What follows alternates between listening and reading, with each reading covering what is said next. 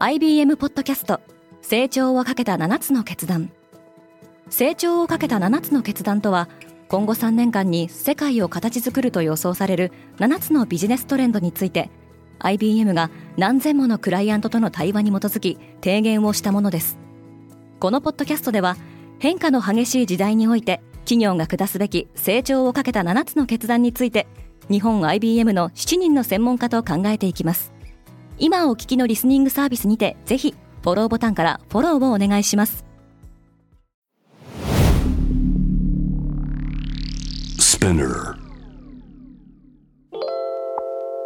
おはようございます。ケリーアンです。デイリーブリーフでは今年も1年間、世界で今起きていることをお伝えしてきました。2023年最後の配信となる本日は、世界で2023年に起きたことを1月から12月まで順を追ってお伝えします。1月1日にはブラジルで左派のルイス・イナシオ・ルラダ・シルバが大統領に就任しましたルラは昨年に行われた大統領選挙で現職でポピュリストのジャイル・ボルソナロを破りましたが決選投票での投票率は50.9%と僅差でボルソナロの支持者の不満が爆発。ルラの就任直後には4000人以上が大統領府や議会最高裁判所などを襲撃する事件が起きています。2月6日にはトルコ南東部でマグニチュード7.8の地震が発生しトルコと震源地域に隣接するシリア北西部を合わせて7万人近い犠牲者が出ました。この地域は歴史的にクルド人の移住者やシリアの内戦から逃れてきた難民が多く開発から取り残されており古い建物の倒壊や道路の寸断により救助が遅れたことで被害が拡大したと指摘されています。3月10日にはサウジアラビアとイランが7年ぶりの国交を正常化することで合意しました。中東で覇権を争う両国が突然関係改善を決めたことは世界を驚かせましたが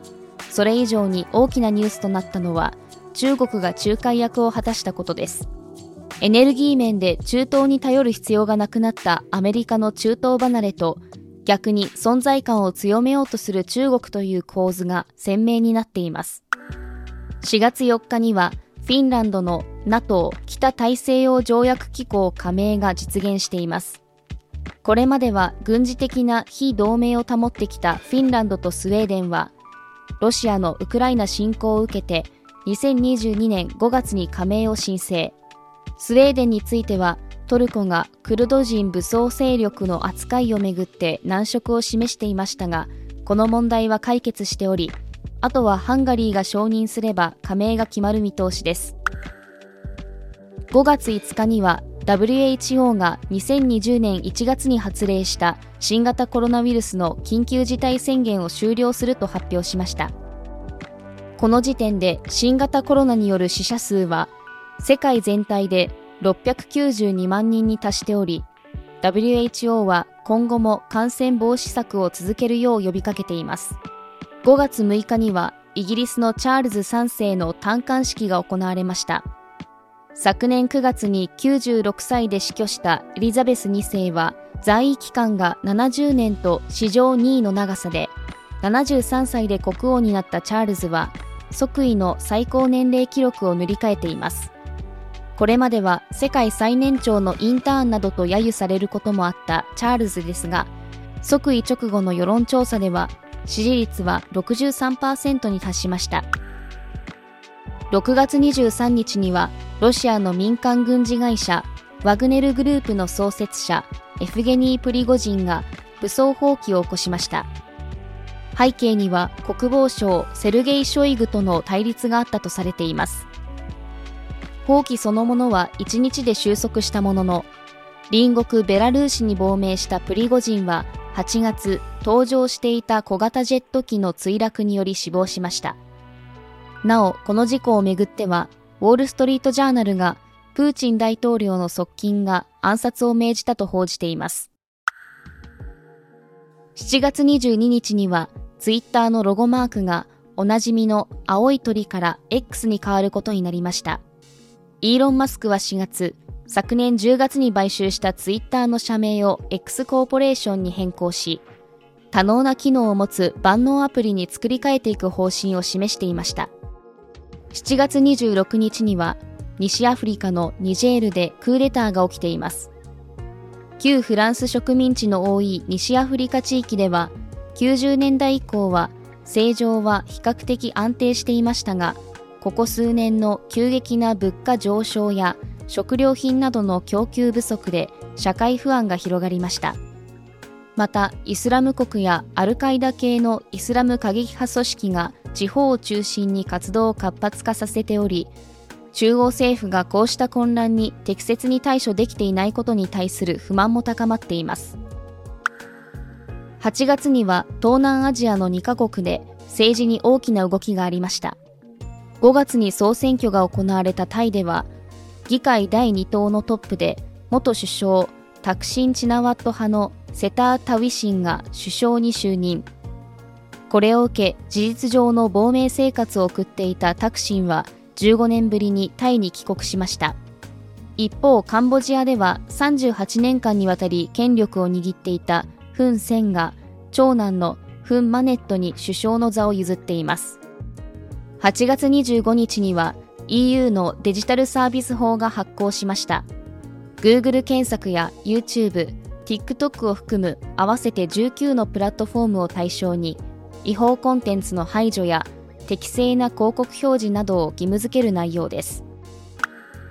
9月にはインドで G20 サミットが開かれアフリカ連合が G20 の正式なメンバーになることが決まりました。ブラジル、ロシア、インド、中国、南アフリカからなるブリックス新興5カ国は前月の首脳会談でサウジアラビアやエチオピアなど6カ国の新規加盟を受け入れることを決めており多国間の枠組みがグローバルサウスと呼ばれる新興国の取り込みで争っている格好です。10月7日にはパレスチナ暫定自治区のガザ地区を実効支配するイスラム組織ハマスがイスラエルに大規模な攻撃を仕掛け、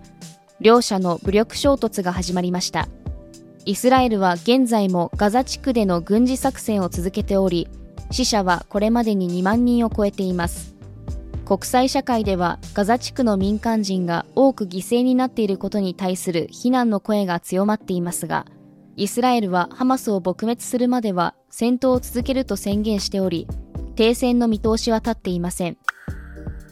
11月6日にはシェアオフィスの WeWork がアメリカ連邦破産法11条の適用を申請しました。2010年設立の WeWork はコワーキングのコミュニティ創出を掲げて急成長を遂げましたが、オフィス需要が急激に落ち込んだことで資金繰りが悪化し、経営破綻に陥っています。11月30日には UAE アラブ首長国連邦で COP28 国連気候変動枠組み条約第28回締結国会議が始まりました。当初は13日間だった会期を1日延長して採択された成果文書には化石燃料からの脱却との文言が盛り込まれていましたが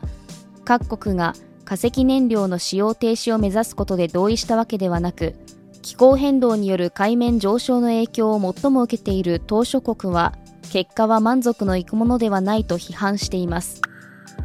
12月13日には FRB アメリカ連邦準備理事会が3会合連続で政策金利を据え置くことを決めました。FRB は合わせて来年に3回の利下げを行う方針を明らかにしています。各国の中央銀行は昨年春から歴史上例を見ない急速な金融引き締めを続けてきましたが来年は利下げ局面が始まる可能性が強まっています。今年のデイリーブリーフはいかがだったでしょうか？2024年は1月5日金曜日から世界で今起きていることをお届けいたします。年始2日間は2024年に注目するトピックをご紹介するスペシャルエピソードを配信いたします。ご意見感想などはレビューでお待ちしております。ケリーアンでした。Happy Holidays!